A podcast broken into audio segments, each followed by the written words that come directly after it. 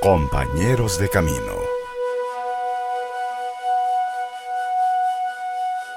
Y ahora le invitamos a compartir la vida de uno de nuestros compañeros de camino. Escuchemos con atención. Le invito a que con mucha alegría abramos las páginas de nuestro santoral, el libro de oro de ejemplos de vida y de santidad de nuestra Madre, la Iglesia Católica. Hoy, 20 de diciembre, recordamos la memoria de Santo Domingo de Silos, abad. La palabra domingo significa el que está consagrado a Dios y viene del latín dominus, dedicado a Dios. Domingo de Silos es el primer santo que lleva este nombre. Luego de él lo llevarán muchos santos más a lo largo de la historia. Nació en La Rioja, España, alrededor del año 1000. Era hijo de agricultores y sus primeros años los pasó como pastor de ovejas.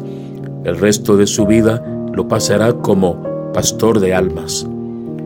El oficio de pastor despertó en su espíritu el gusto por la soledad y por la oración contemplativa.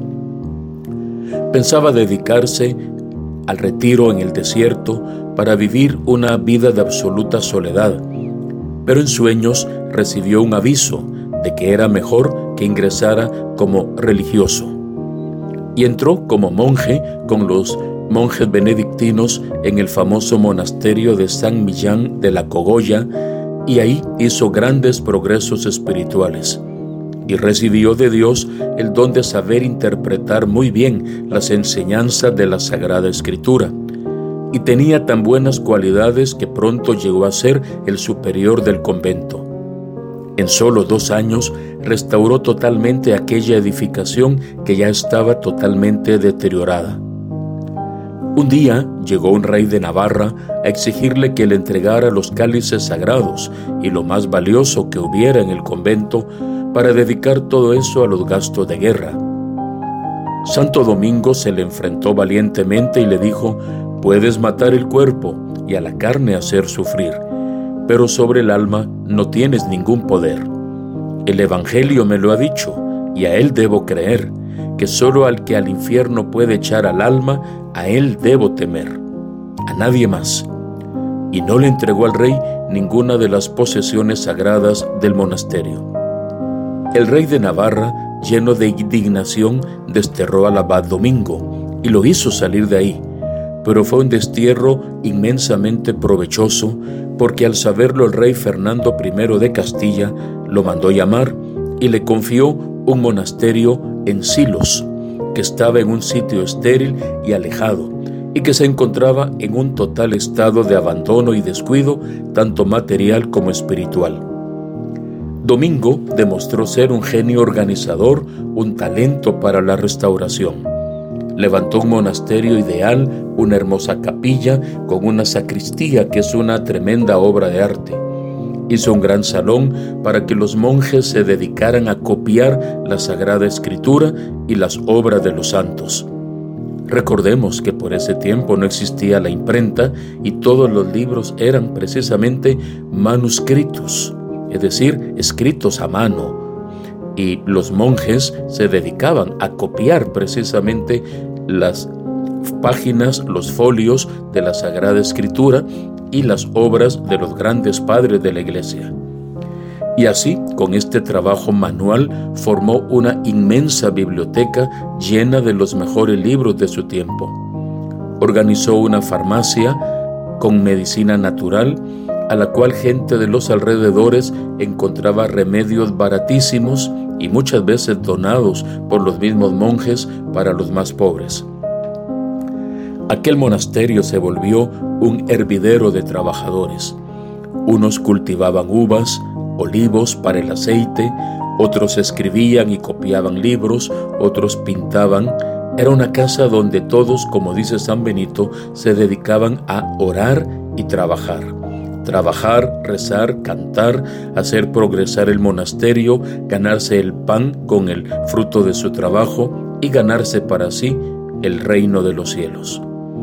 Aquel inmenso edificio estaba siempre abierto para solucionar las miserias de los vecinos.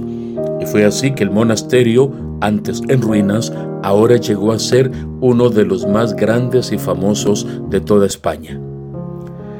Santo Domingo se propuso reunir ayudas para libertar a los cristianos que estaban prisioneros y esclavos de los musulmanes, y logró libertar a más de 300 de ellos.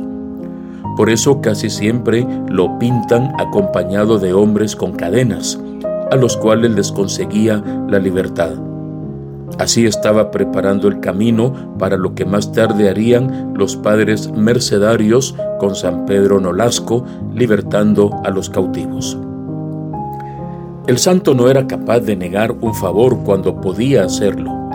De todas partes llegaban gente pidiendo ayuda, pero también sabía cómo no dejarse engañar, porque ayer como hoy siempre hay gente llena de mentiras y que busca aprovechar siempre la situación.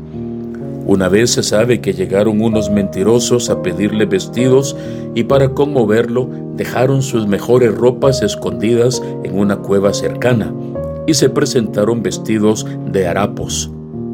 El santo se dio cuenta de ello y envió a un monje para que a escondidas trajera la ropa que estaba escondida en la cueva y con ellos hizo un gran paquete y se lo entregó a los supuestos pordioseros. Y les dijo: con mucho gusto les damos la ropa que necesiten.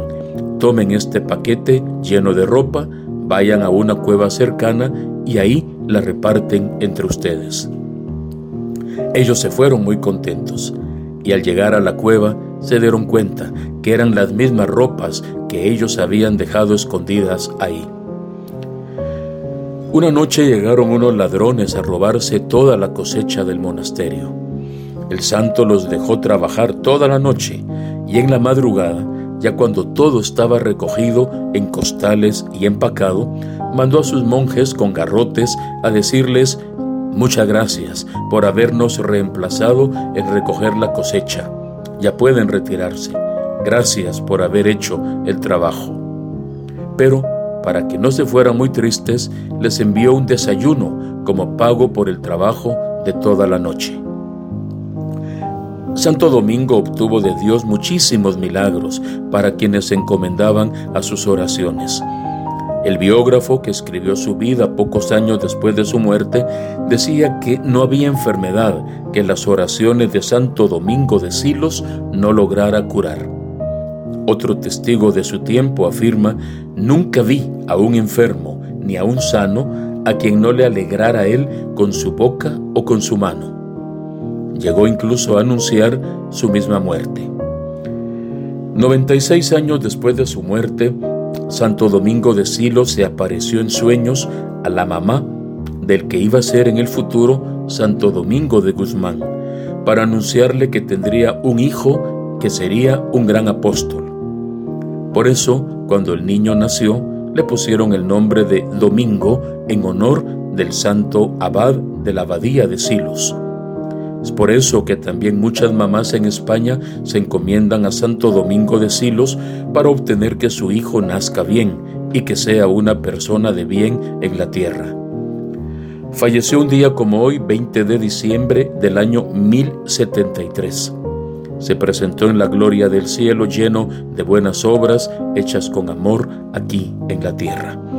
Hoy acudimos a su intercesión, nos alegramos y aleccionamos con su ejemplo generoso, caritativo, robusto en el trabajo y en la oración, y humildemente hoy le pedimos a Santo Domingo de Silos que ruegue por nosotros y nos alcance la gracia de vivir como él en la oración, en el trabajo de todos los días, en el trabajo cotidiano, santificando nuestra vida y sobre todo haciendo siempre el bien. Santo Domingo de Silos ruega por nosotros. Hemos escuchado la vida, el ejemplo y la santidad de un compañero de camino. No olvidemos que todos los fieles cristianos de cualquier condición y estado, fortalecidos con tantos y tan poderosos medios de salvación, son llamados por el Señor, cada uno por su camino, a la perfección de aquella santidad con la que es perfecto el mismo Padre. Gracias por su sintonía. Imitemos el ejemplo de nuestros compañeros de camino.